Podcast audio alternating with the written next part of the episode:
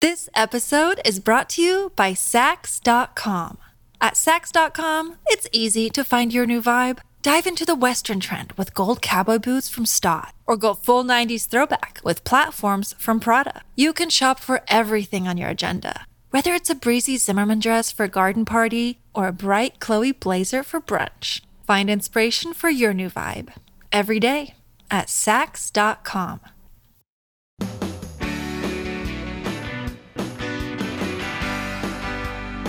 It's my pleasure to welcome you to the Clark Howard Show. Our mission to serve and empower you so you make better financial decisions in your life. If you wear glasses or contact lenses, you know they can be really pricey. And I want to talk to you about places that can save you a ton on them.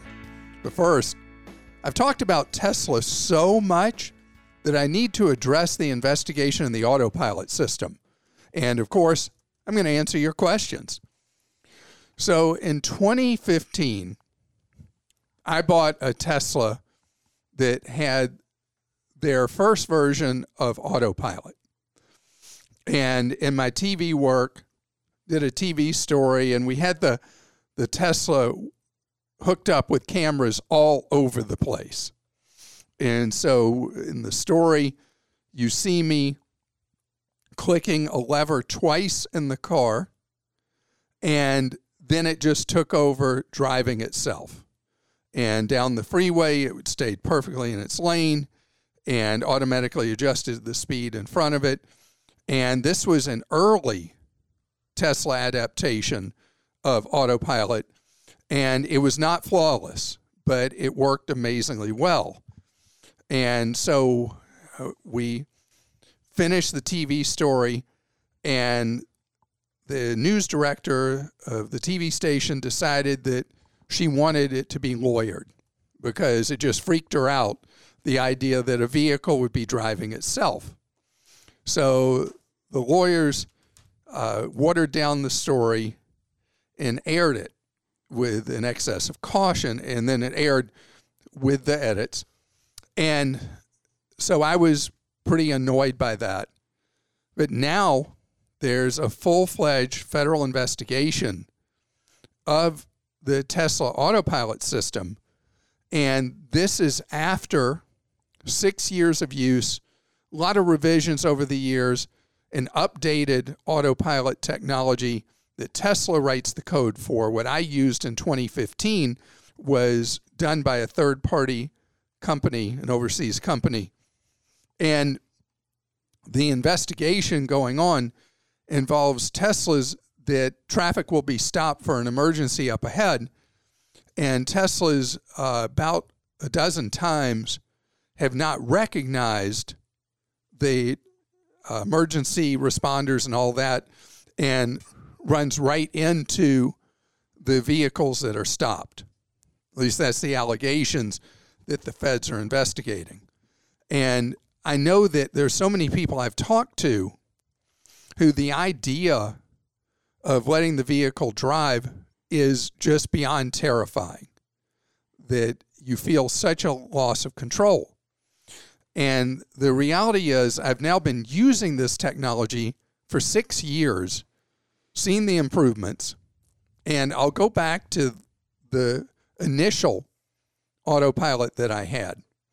I remember once being on a five lane freeway, there was five lanes each way and it was afternoon sun was shining down, sun low on the horizon. And suddenly the Tesla didn't know where it was, and no warning, no beeps, nothing, started driving at a diagonal across the lanes. Now, let me tell you, that was pretty unsettling. And today, nothing like that happens with the autopilot. I don't have any issues like that and I found it to be actually a much better driver on a road trip than I am. Because if you're on a multi hour over the road trip, as an individual, you get, uh, you know, you kind of zone out, you get fatigued, and truth be told, you're not that great a driver as you go through the hours. But the vehicle continues driving straight down that line. And the latest version automatically passes slower traffic. It looks around, scans, decides it's clear in the left lane, moves around and passes, puts on the turn signal and moves around, moves back over to the right after it's passed. And it works extremely well. Is it perfect? No way. And I don't know why, but we accept the fact that we as humans are generally, well, we don't think we're terrible drivers, but we do think everybody else on the road is a terrible driver. And which is a human nature thing that we always think we're above average and everybody else is below average on the roads. But we expect automation to be flawless and perfect. Now, the biggest issue with the Tesla system, the Cadillac version, the system Mercedes is putting in vehicles now is that as a driver, you get lulled into inattention, that you become so confident in the vehicle's ability to operate over the open road that you stop paying attention. Every one of those accidents, as best I could tell from what I've read about them, would not have occurred if the driver was paying attention. But there's a tendency after a while to become overconfident in the various automakers' autopilot. Now, Krista, we were on a staff trip to Ireland. I don't remember if you were in the vehicle. I was. I know what you're. We were in about. a we were in a Hyundai, and we came into a little village, and the Hyundai had a advanced system that supposedly would keep keep you in the lane, keep you in the lane, and uh, handle the speed and we came around a curve, and all of a sudden the the Hyundai was still going straight, and the road bent to the right. And I'm on the wrong side of the road to start with because the Irish and the British and the Australians and a few others, South Africans, drive on Japanese, the, the what we consider to be the wrong side of the road. So I'm already having to mentally adapt to that. And we are going straight for somebody's mailbox. I mean, just straight for it. And I grab the wheel and not very gracefully get us back in the lane. So, this is a problem with any of these autopilot systems, particularly when you're not on an interstate type road. Well, and you know, Irish roads. I mean, come on. okay. Well, I remember that. I remember it very clearly. We were coming back from the Cliffs of Moher, and you were driving us, and you know, there's the stone walls everywhere. It was a super windy road. I mean, I wouldn't trust you know my car to drive me there for sure.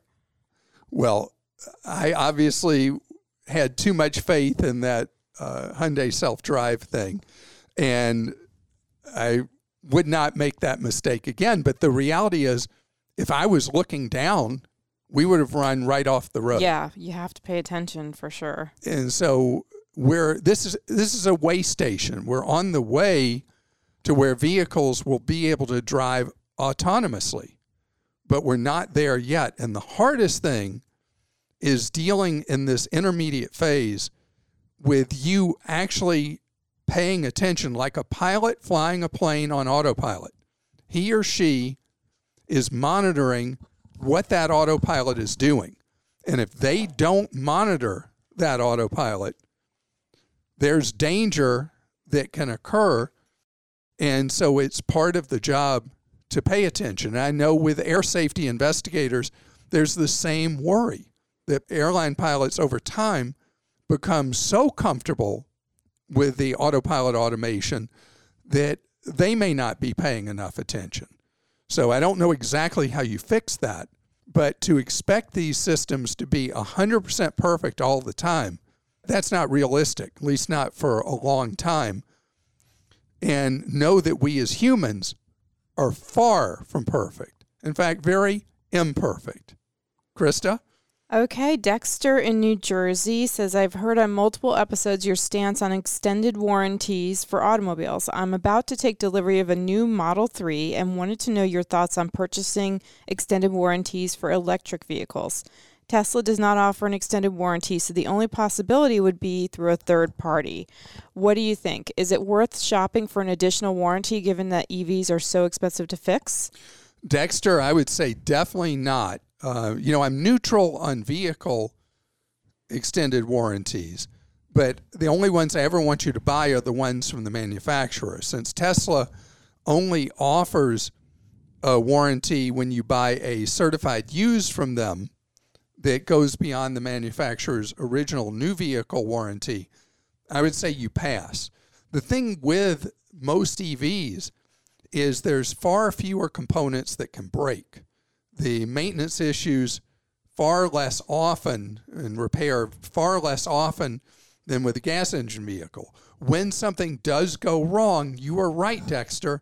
The cost of that repair will be pretty expensive, but you got to be really unlucky in life's lottery to have a number of repair problems or episodes involving a Tesla or other electric vehicles. And this is from Michael in Wisconsin. I just learned about a new credit card from everyone's favorite criminal enterprise that I hadn't heard much buzz about. The Wells Fargo Active Cash Card. It's a 2% cash back on everything Visa card that has a sign up bonus, which is rare for 2% cash back cards. Also, since it's a Visa, it can be used at Costco for those of us who don't have a Costco credit card because we just use one card for everything. I don't like the company, but I might just get one to take their $200 sign up bonus and run. So, Michael, um, it was funny because we had a meeting talking about how do we handle this Wells Fargo card on our credit card reviews on Clark.com because my opinions of Wells Fargo are pretty well known. As you referred to them, I call them the criminal enterprise impersonating a bank.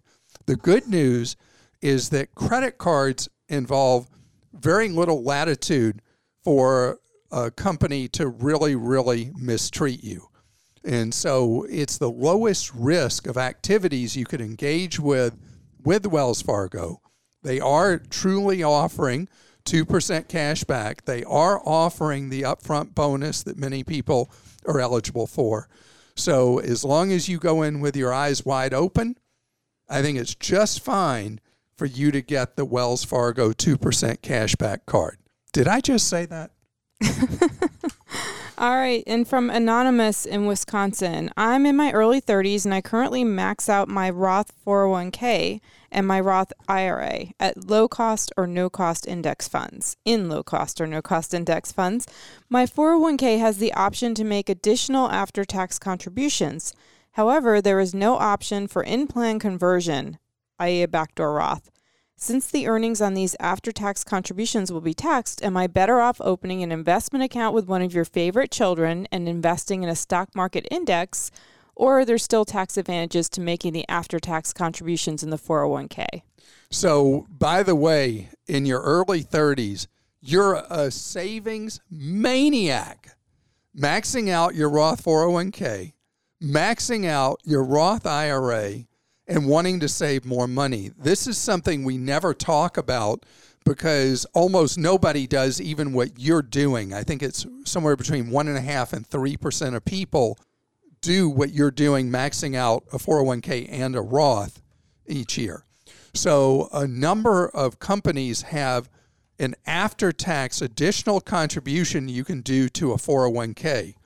This requires more reading on your part because there are potential ways to take that money and ultimately have it as additional Roth money, which makes it a tremendous benefit to you.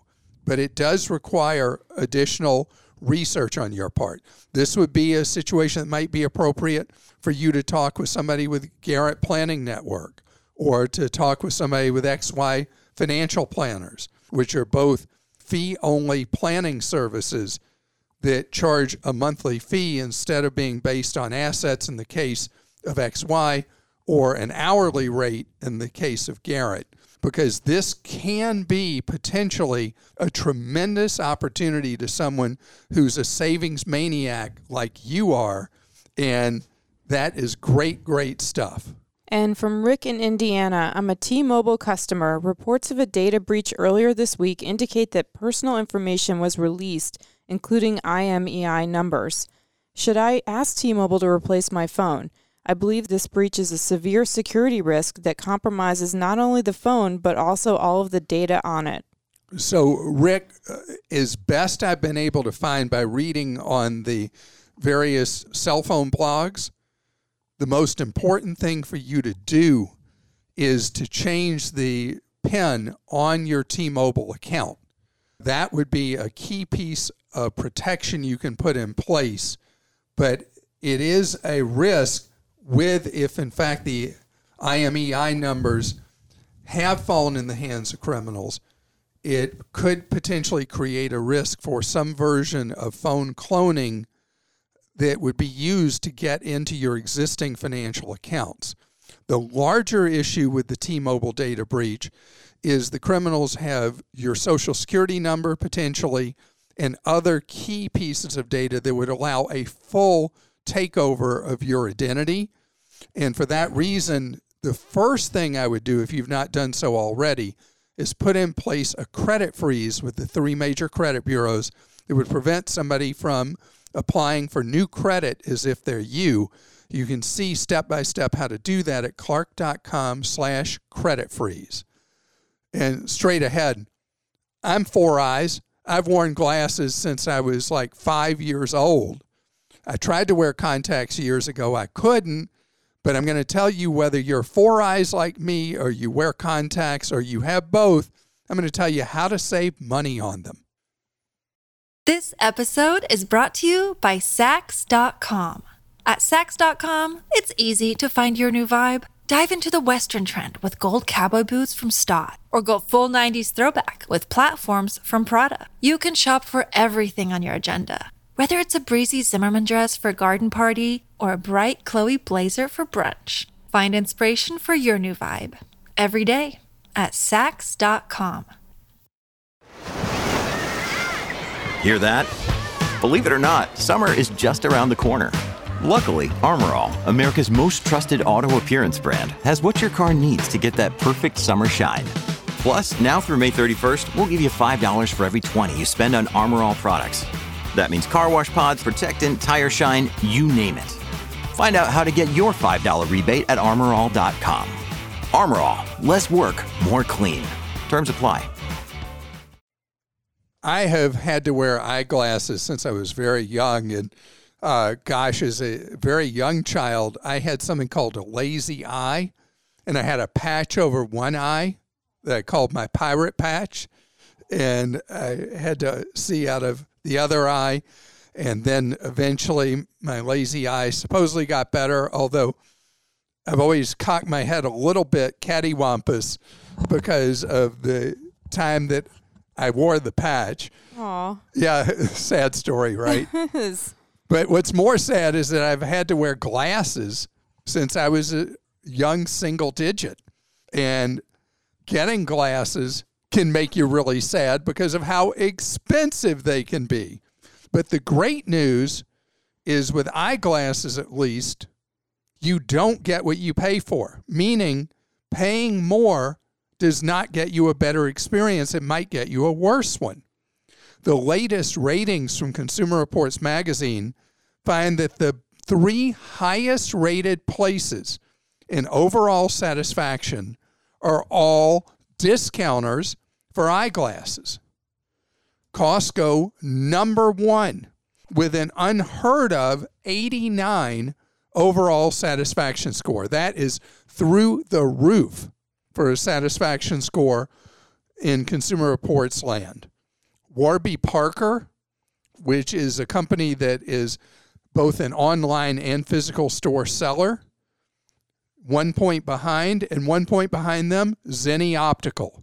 So, when place and show all discounters, the surprising thing about Zenni being ranked number three in overall satisfaction is Zenni is an ultra deep discounter. I mean, you might think Costco is an inexpensive place to get eyeglasses, but it's nothing like as cheap as Zenni, where Zenni runs specials off and on that make the cost of a pair of prescription eyeglasses, frames, lenses complete, including shipping, less than 20 bucks. I mean, that's quite a deal. Costco, although Costco is much, much cheaper than any of the traditional chains for eyeglasses and cheaper than also highly rated independent doctors of optometry, Costco is a real bargain price wise. And the customer service at Costco gets a full five out of five, as it does with Warby Parker. Interesting enough, Zenni only gets a three out of five, but the price is so cheap on glasses at Zenni that people will put up with it. And my daughter, my middle child, Steffi, is a perfect example of somebody who takes advantage of the bargains buying her contact lenses at Costco, Kirkland Signature, their private label contact lenses, and she buys backup pair of prescription glasses from Zenni.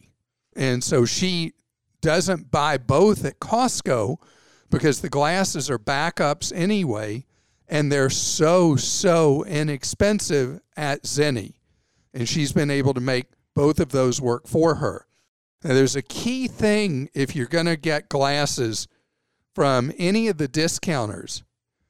When you have your eyes checked by the optometrist or ophthalmologist, there's a number you need that a lot of states don't require automatically be put on your prescription for eyeglasses, but you need it from the doctor doing your examination. And it's called your PD, PD, pupillary distance. And that's required so that the glasses that you order from one of the discounters, the center of the lens will be the right distance. And it's a simple measurement that an optometrist or ophthalmologist does as part of your eye exam. They're doing it anyway, but a lot of times they will not write that number down unless you specifically ask for it. So, the savings we're talking about here, I want you to think about what I said. You can get a pair of prescription glasses, frames, lenses complete from Zenni for less than what most people pay just for sunglasses that are non prescription. When they do specials, you can get frames, lenses complete, including shipping, for 15 bucks. I mean, this is very little money. And at the very least, you can use Zenni for your backup pair of glasses. Now, I have an unusual situation that I have an eyeglass benefit through work. So, Costco is a participant in that. So I get my first pair of glasses from Costco and I get my backup pair from Zenni. The places you should avoid on the Consumer Reports list are amazingly long. There are a lot of chains around the country that get extremely low scores from Consumer Reports on not just price, but also customer service and the all the categories they rate. So be careful out there. This is one category where advertising and higher prices have nothing to do with the quality of experience. And by the way, speaking of my daughter getting Kirkland signature contact lenses, I need to give you a heads up on something that was a contest we ran on Clark.com social media and ClarkDeals.com social media. We have a new puppy in our house, and I wanted to name the puppy Aldi, A L D I, after the discount supermarket. And my kids revolted. my kids decided among themselves, the three of them decided and ganged up on dad that they wanted the puppy to be named Kirkland Signature after the unbelievably successful store brand name that Costco uses for all its private label goods in its store. And I really wanted Aldi. But the kids were like, well, why don't you let your followers vote? So we had a ballot at Clark Deals through social media and Clark. And it turned out that it was nearly a 50 50 dead heat for both names and slightly higher for Kirkland's signature. And so that is the puppy's name. I lost. It just means the next dog we get, whether it's a rescue or whatever, that his or her name will be Aldi. The kids are not going to outvote me again. And it shows the uh, split loyalty of our web visitors that it was nearly a complete dead heat for Aldi and Kirkland signature. All right, let's get to some questions. This one's from Rom, who says you should take a lot or at least some credit for growing the number of 529 program providers moving into the top tier. Since you and your team have done the hard part of researching the costs and fees, you could have spurred more competition by displaying those numbers to consumers. I'm sure you have a valid or at least understandable reason why you intentionally held that information back. Can you share that reasoning with us? Also, can you tell me what happens to a 529 program when the owner passes away while the named beneficiary still does not have the need? So, uh, in terms of listing the actual costs, what we did was we took it by category and the all in costs to be in the highest category of quality for a 529 tax free college savings plan uh, had to be less than 0.20 of 1% per year, all in.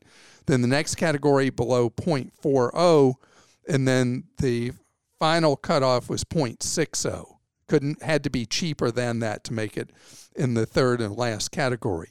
So why didn't we, for each individual state plan that we listed, list the actual expense because they very well vary in most cases based on the age of the child who is going to be attending college. So when a child's younger, the expenses may be higher than they'll be a little later on. And it just varies by state plan. So it became overwhelming. We could have potentially listed a range from lowest cost to highest each state plan, but I wanted to keep it as streamlined as possible. And there was no attempt to hold back information. It was only to keep the ability to make a decision as easy as possible for a parent or grandparent putting money aside for a child's college. Typically, in a 529 plan, you as the owner name a subsequent owner, you name the successor. It's one of the things that you're usually asked when you're setting up a 529 account. The, when you're filling out the initial forms, it'll ask you that. If that does not exist, then it varies based on how a state law works in various states. Many times the beneficiary would become the owner, possibly depending on a state. In others, if you've named a person to inherit your assets in your will, depending on the state, it may go there. But the easiest answer to this is always name a successor owner on the initial enrollment forms. And if you've not done that, you should be able to amend your plan registration with the state 529 plan to add a successor owner in the event of your untimely demise. All right, and another 529, we could do an entire show with the 529 questions that have come in since you redid the guide. I mean, we could do 529 shows day after day after day because it's a concept that is simple and complicated at the same time. Well, this one's from Nick in Massachusetts. I was just named the godfather of my now goddaughter. Congratulations, Nick. And wanted to open a 529 plan for her. My goddaughter is my cousin's daughter, and I was wondering who might be best to name the beneficiary since my cousin has multiple children and it may make sense to use the money for other children should my goddaughter choose not to go to college. I don't think I can name myself the beneficiary and then transfer it to my cousin. So, do you think the best way to do this would be to name my cousin as the beneficiary? So, Nick, um, I'm going to answer that with a really odd response. So, if your cousin is somebody who you really trust with how your cousin will handle money, give the money for the 529 account to your cousin to open and own the account because you can give any other individual up to $15,000 in a year without any issues at all with the IRS. And then it's already in the family. It's owned by your cousin for the benefit of your goddaughter. And then if the goddaughter ends up not needing the money to go to college, chooses not to go to college, then your cousin would be able to change the named beneficiary to another of the children. And that would be the easiest, most streamlined way to do it. But you have to trust that your cousin will follow your wishes with the money to, for that to be an easy solution. I want to thank you for joining us, and please visit Clark.com to see all our money saving guides, including our newly revised 529 College Savings Plan Guide.